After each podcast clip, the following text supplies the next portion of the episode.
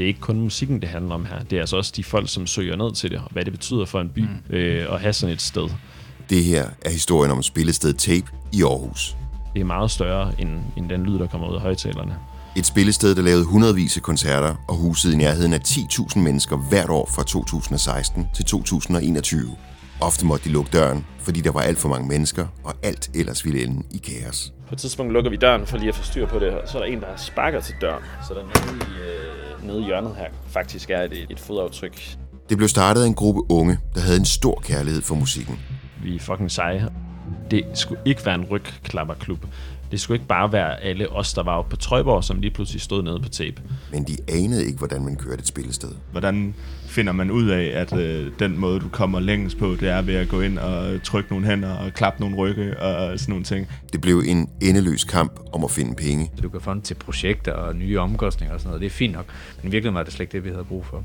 Og blive accepteret på samme linje som byens andre spillesteder. Vi gør alt det her gratis, og vi får øh, håndører i forhold til alle de andre, som vi i vores position synes ikke nødvendigvis var særlig gode til det. Det her er en samtale med fire personer fra gruppen, der dannede Tape. Thomas Mie, Jeppe Hofmeister Berg, Rud Kærstein og Mathias Guldved Jørgensen. De mødtes tilfældigt på Trøjborg Borhus i Aarhus, hvor de lavede koncerter inde bag et keramikværksted, når koncertlokalet ikke blev brugt til strikkeklub og til suppekøkken. De overtog siden adressen Mejlgade 53, et andet sted i Aarhus, og lavede landets mest hypede spillested. Et spillested for den nye lyd, og den musik, som ikke havde noget andet sted at blive spillet. Det blev til fem år, hvor langt det meste kørte på frivillig basis, fra de første koncerter til der, hvor tape blev et etableret spillested, i hvert fald i publikumsbevidsthed. Men der blev kæmpet før, under og efter koncerterne med tapes ideologi, økonomi og vagtplaner. Det her er episode 3, hvor Rud Kærstein starter fortællingen. Jeg synes, det er naturligt at snakke om, da vi har eksisteret i nogle år, øh, hvad, hvad ambitionsniveau, eller hvad skal man sige, vi selv lægger på. Vi føler, vi har udviklet os til, til noget, øh, og vi er på vej et sted hen, hvor at vi er blevet dygtige til det, vi laver, og øh, der kommer flere og flere mennesker til stedet, og vi begynder at være på nogle niveauer respekteret ude i, øh, i musikbranchen. Så derfor havde vi også en anden, vores egen selvforståelse blev noget andet end for dengang vi startede, at vi var sådan, okay, vi skulle også noget værd, og det er ikke kun os, der er noget værd. Det er de musikere, der spiller hernede, der er noget værd. Det er de mennesker, der kommer hernede, som burde få nogle øh, bedre og flere oplevelser. Øh, det tror jeg, det var der det, sådan, det første klasse, det kom. Det var den her ryg for vores egen selvforståelse fra at være nervøse omkring alting, og oh, nu skal vi leve op til alle de her ting, til at vi fandt ud af, vi, vi er fucking seje, og vi kan, kan nogle forskellige ting. Og så til, men hvordan får vi så, hvordan får vi det her til at rundt? Hvordan får vi flere penge? Altså sådan, hvordan fungerer det overhovedet? Når man er kommet dertil, så skal man kigge på, okay, hvad er spillets øh, drift? Ret kedeligt, hvad er det for nogle udgifter, vi har? Hvad er det for nogle udgifter, andre folk de har? Man begynder også at kigge på, fordi at øh, på et tidspunkt, når man bliver etableret og, og laver øh, koncerter for 10.000 mennesker om året, så begynder man at kigge på, hvad laver alle de andre spillesteder egentlig? Øh, og så kan man sidde og, og rode lidt i det, og se, hvad det er for nogle penge, alle de andre etablerede institutioner, de får. Og så bliver man øh, desværre lidt, øh, ikke smålig, men i hvert fald sådan tænker, vi gør alt det her gratis, og vi får øh, håndører i forhold til alle de andre, som vi i vores position synes ikke nødvendigvis var særlig gode til det. Helt til at starte med, så afsøgte vi sådan de direkte forbindelse, vi havde ved Aarhus Kommune, som var sådan lidt i starten, det er sådan før måske det, som Rude egentlig taler om, om, hvor vi blev så meget bevidste omkring det. Der prøvede vi bare at afsøge det her med at sige, kunne vi få dækket vores driftsomkostninger i en eller anden kommunal løsning. Og der blev vi sådan lidt viftet af med, at øh, når man kan jo fonde til sådan nogle ting og sådan noget. Og i virkeligheden kan du jo ikke rigtig fonde til sådan øh, drift af et sted, altså en husleje og sådan noget. Det kan du ikke fonde til. Du kan fonde til, til, til projekter og nye omkostninger og sådan noget. Det er fint nok. Men i virkeligheden var det slet ikke det, vi havde brug for. Det, som Jeppe her er inde på, at Tape havde brug for, var penge nok til at sikre en daglig drift. Helt lavpraktisk at kunne betale nogle mennesker, for at styr på sådan noget som det administrative på et spillested. Men det var ikke det, der stod øverst på listen, da spillestedet åbnede, for tape åbnede på grund af musikken.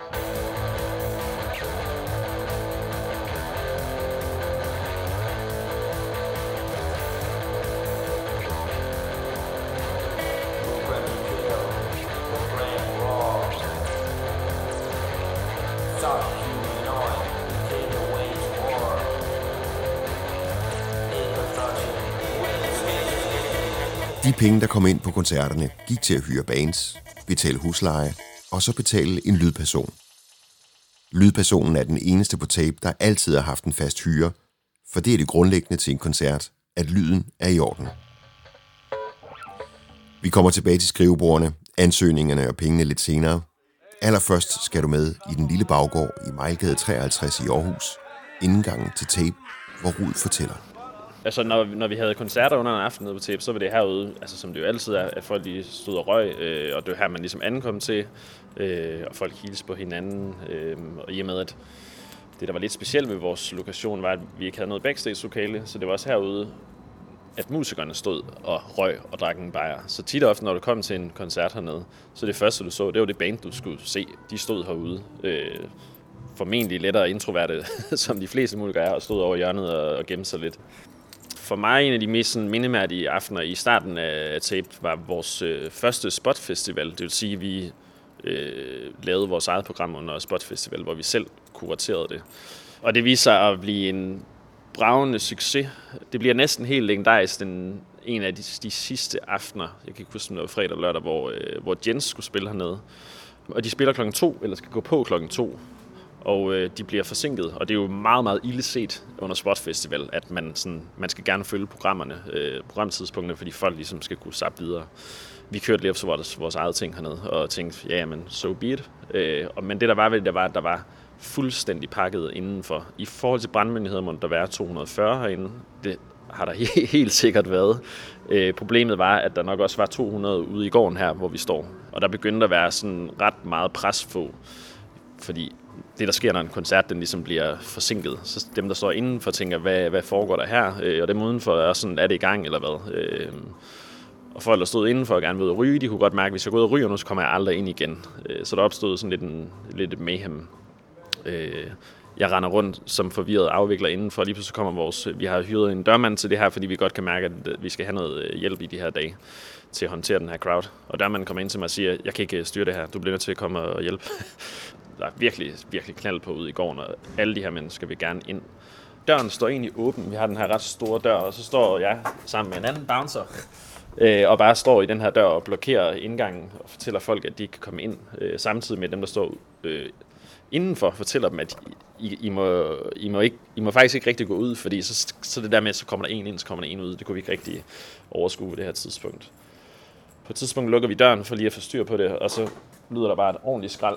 Øh, så er der en, der sparker til døren. Så der nede i, øh, nede i hjørnet her faktisk er et, et, øh, et fodaftryk. Bare for at sige, hvor meget, hvor meget knald der egentlig var på den her aften. Yes.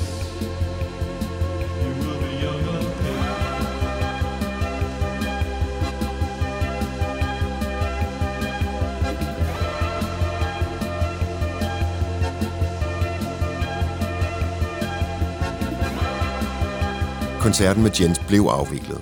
Ingen kom til skade, og Tate kunne efter den her første spot weekend se tilbage på tre dage, hvor der var gode penge at tjene. En cash cow, som de selv betegner det. Men samarbejdet med Spots var ikke gnidningsfrit, og det vender vi tilbage til. For hele tiden stod Tape over for at skulle have penge i kassen til driften, og ikke gå på kompromis med deres egen selvforståelse og ideologi. De vidste, hvad de ville, og var helt fast besluttet på, hvad de ikke ville – men for at forsøge at få alle de her ender til at mødes, måtte de sætte sig ind i nogle strukturer med at søge fonde, som virkede tørt, kedeligt og som de ikke anede noget som helst om. Her prøver Thomas Mie at sætte os lidt ind i, hvordan det hele hænger sammen, eller ikke. Ja, men man kan sige, man kan sige at der er folk i forhold til det her med, med fonde og få det til at fungere der. Selvom man ikke kan søge øh, driftsmidler direkte via en fond, så er der rigtig mange folk, der får det til at fungere ved at projektliggøre deres økonomi og deres drift. Og det kiggede vi selvfølgelig også ind i. Det var noget, vi lærte senere hen, og prøve at se, om vi kunne projektliggøre tingene. Det lykkedes så desværre ikke. Men der er rigtig mange folk, der lykkes med at gøre det på den her måde. Det er bare noget, som du skal have en god forståelse af, hvordan fonde fungerer. Du skal være god til at skrive. Altså, du er på et ret højt plan i forhold til fundraising, når du forstår den her måde at arbejde på. Det er sådan noget, det er jo det, øh, folk de tager en hel uddannelse på kaospiloterne for at finde ud af det her øh, for at lære at leve på den her måde, øh, ved at, det er måske øh, lidt ekstremt sagt, men at udnytte fondene på, på den her måde, til at overleve i en driftverden. Jeg tror virkelig også, at det er sådan et, et, et, et ret essentielt aspekt af, af hele det her. Det er, for at kunne søge de her penge og få de her penge, så skal man have en øh, forståelse for, hvordan strukturerne fungerer. Øh, og hvor får man det hen? Hvordan, hvordan får man den her øh, forståelse? Hvordan finder man ud af, at øh, den måde, du kommer længst på, det er ved at gå ind og trykke nogle hænder og klappe nogle rygge og sådan nogle ting. Det gør man ikke, hvis man kommer helt grøn fra gaden. Altså sådan, du kommer først ind i de her øh, strukturer, øh, når du sådan virkelig engagerer sig, øh, sig i det, og det var ikke det, der var vores udgangspunkt fra starten af. Vores udgangspunkt var at præsentere musik.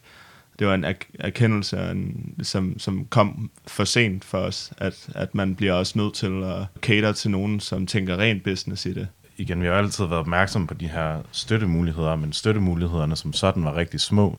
Og så var der et kæmpe stort gap op til de store støttemuligheder, så der var ikke noget ind imellem der. Men fordi at vi havde tilknytninger til steder som Øst for Paradis og så videre, og fordi at vi kender til historikken for de her steder, så vidste vi også godt, at kommunen kan godt gå ind og hjælpe en situation, hvor der er en kulturinstitution, som betyder meget for byen. Og nu er det ikke fordi, at vi så os selv som Øst for Parties, eller havde den vigtighed. Men jeg tror, vi havde en anden form for naivitet og tro på, at kommunen havde øje for, hvad vi lavede, og hvad vigtigheden af det var. At vi ikke skulle sælge det til dem.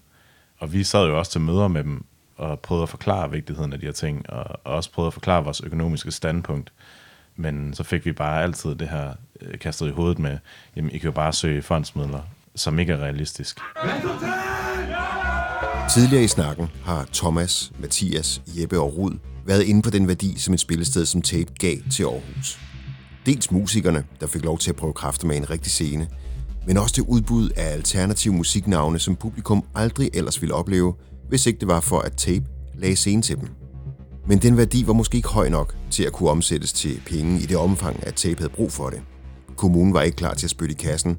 Fonde dækker, som vi har været inde på, ikke den daglige drift, og det lå ikke til Tape at være benhårde business-typer. Men der må der være andre måder at skaffe pengene på.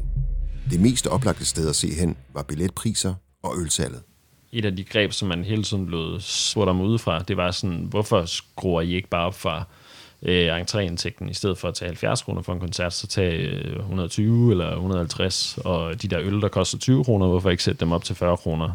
Det er jo sådan nogle gængse markedsmekanismer, kan man sige. Der, hvor det så bliver et problem, det er jo, at vi præsenterede upcoming musik, folk, der nærmest ikke har spillet før, eksperimenterende musik, så hvis at du begynder at skrue op for de her øh, parametre, så vil der i sit udgangspunkt bare dukke mindre mennesker op. Fordi dem, som interesserer sig for det her, det er bare sådan, at det er unge, nysgerrige folk, der interesserer sig for de her ting. Så ved at skrue op for det her, så vil man bare udelade at få et helt miljø og en hel befolkningsgruppe til at interessere sig for de her ting. Og det kan godt være, at det er en eller anden øh, semi-kommunistisk romantisering, men det er bare facts. Altså, øh, det er unge mennesker, der interesserer sig for, øh, for, for ny musik, i sit udgangspunkt i hvert fald. Øh, med det sagt, så, så havde vi jo faktisk også øh, stigninger på vores produkter løbende, øh, og det var noget, vi virkelig tit og ofte forholdt os til. Vi var meget billigere i de første to år, end vi endte med at være. Men der er også bare en, øh, der er en, en, en grænse for, hvor, hvor langt man må skrue op for de her ting. Og der er vi igen tilbage på, at så må man kigge til sin nabo og sige, jamen, altså, vi vil gerne differentiere os fra, øh, fra de andre spillesteder, og vi kunne se, at de blev ved med at skrue op for deres øh, poster på, på, øh, på de her ting. Øh, og det havde, det havde vi ikke lyst til at gøre, fordi det bliver på nogle markedspræmisser, øh, som, som jeg tror, vi i udgangspunktet også synes er lidt misforstået.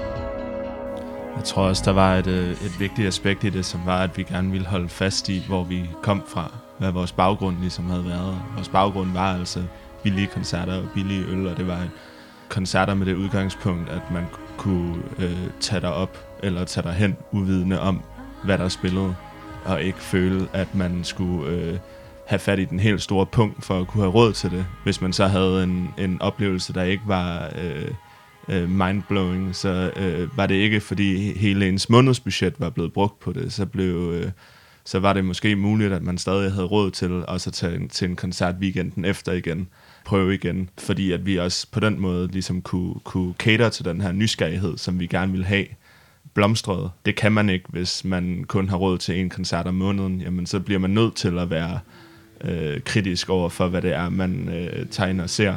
Øh, og så ser man kun det, man kender i forvejen. Og det var ikke det, vi gerne ville. Vi ville gerne præsentere noget, man ikke kendte. Det, det er i hvert fald en opsummering i forhold til det der med, og det tror jeg er lidt misforstået i den der tankegang, som Rode beskriver sig. Jamen bare skru op for priserne, så løser jeg jeres problemer. Og det som Rode siger, altså der er jo sådan helt gængs, at jeg tror for eksempel på vores barpriser, der tjente vi lige så meget, som man gør på andre spillesteder. Af den simple grund, at folk køber flere øl det er rimelig øh, plain, øh, hvad hedder det, sådan salgsmekanisme. Det er sådan, hvis du sælger noget billigt, så skal du bare sælge en højere volumen, så tjener du stadig det samme. Og det var det sådan, som den der tankegang omkring at skrue op for dine priser. Altså så er der altid en diskussion om, skal du, kan du så stadig gøre det, hvis du skruer en lille smule op for dine priser. Og det var de snakker, vi hele tiden havde, og det gælder det samme på koncerterne. Tape startede ud med at ville være uafhængige. Et grundideal, som bestod i, at de ikke skulle ligne de andre spillesteder i Aarhus, hverken på plakaten eller i spillestedets struktur. Men der var hele tiden kampene med idealerne, pengene og den tid, man brugte på spillestedet som ren og skær frivillig. Og så var der lige Spotfestivalen, den årlige begivenhed i Aarhus, hvor en lang række af landets nye navne bliver præsenteret. Tape havde fået aftalen med Spot om, at de gerne selv måtte booke de bands, der passede til deres profil. År efter år var festerne på Tape dem, som mange spotgæster husker allerbedst, netop stå side om side i det lille lokale og høre nogle af de toner, der skulle komme til at tegne tiden frem efter. Men det var ikke med tapes bedste vilje. Pengene var gode, men de gav afkald på deres ideal om at være uafhængige. Det fortæller Rud om. Da vi blev enige om, at vi ville være en del af Spot Festival, var vi sådan, åh, kunne vi egentlig bære det og så videre. Vi var helt sikre på, hvad for et program vi gerne ville lave, øh, men det var 3-4 måneder efter, at vi var startet, så det var ret hurtigt at, at, at starte ud med sådan et større arrangement. Der var så enormt tilslutning, der kom så mange mennesker. Jeg kan huske, at Soundfin News skrev en artikel om sådan en anmeldelse af, at tape var indbegrebet, at det spot burde være det her med at, at få fat helt ned i, i vækstlagsniveauet, og, og på sigt kunne vi også se i løbet af årene, at, at mange af de bands, som, som spillede hernede, de blev en del af Spots regulære program året efter eller året efter igen. Men der er altid en, eller det var der for vores syn, en, en, hvad kan man sige, en bagside ved de her øh, succeser, når man arbejder med musikken, som vi gjorde. Vi havde en del snakke omkring det her, når du så skaber en weekend. Det betyder selvfølgelig noget i forhold til, at så solgte vi flere øl, end vi plejede at gøre, øh, i forhold til nogle weekender, hvor der var måske 50 igennem, så blev det på den måde, hvad man vil kunne sige, og nu sidder jeg og laver kurse, altså en økonomisk succes, fordi at den her weekend, spot weekend, fordi det var en stor succes, den hjælper os ligesom rundt til alle de dårlige weekender. Der sker så i det, at vi begynder at snakke om, skal vi blive ved med at lave den her spot weekend? Og det kommer så blandt andet, at, at det samarbejde, vi havde med Spot Festival, var ikke helt gnidningsfrit. Den blev lidt dårligere, den aftale, vi havde med Spot Festival. Så vi begyndte at snakke om, vi, vi kunne godt tænke os at trække os fra det. Men så står vi i den her kattepin med, at men så trækker vi os fra en, den weekend, der, der skaber årets øh, største omsætning, og der er redder rigtig, rigtig mange andre weekender. Og det arbejdede fuldstændig imod vores sådan, hvad kan man sige, grundidealer fra start af, at vi ville være uafhængige. Jeg elskede tanken om altid at være uafhængige, og kunne sige, fint, nu, nu gør vi noget andet, nu, øh, nu laver vi ikke det her mere. Det er jo nemt at bare være øh, den idealistiske og sige, fint, lad os droppe det, vi gider ikke lave noget med Spot Festival mere så kan man så stå og på den anden side og sige, hvordan skal vi så øh, få det hele til at køre rundt? Det er både sådan noget, der giver gnisten, altså virkelig mere konstant at udfordre, hvad kan man så gøre? Hvad kan vi ellers finde på? Og her tænker jeg ikke sådan, altså cash cows eller sådan nogle økonomiske foretagender, men hvordan kan vi holde os øh, uafhængige og stadigvæk stå inden for det, vi, vi laver? Og det var virkelig en hård, fin balancegang, og det lykkedes jo i nogen grad, men i, i det sidste ende, så gjorde det jo ikke.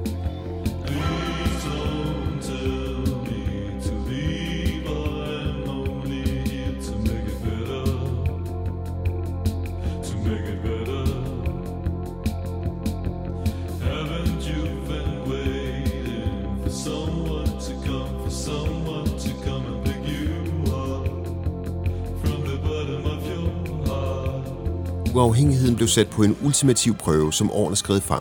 Efter de første fire år var luften ved at gå ud af ballonen.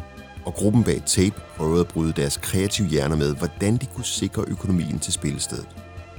I junglen af støttemuligheder, store som små, prøvede de at navigere så godt de kunne.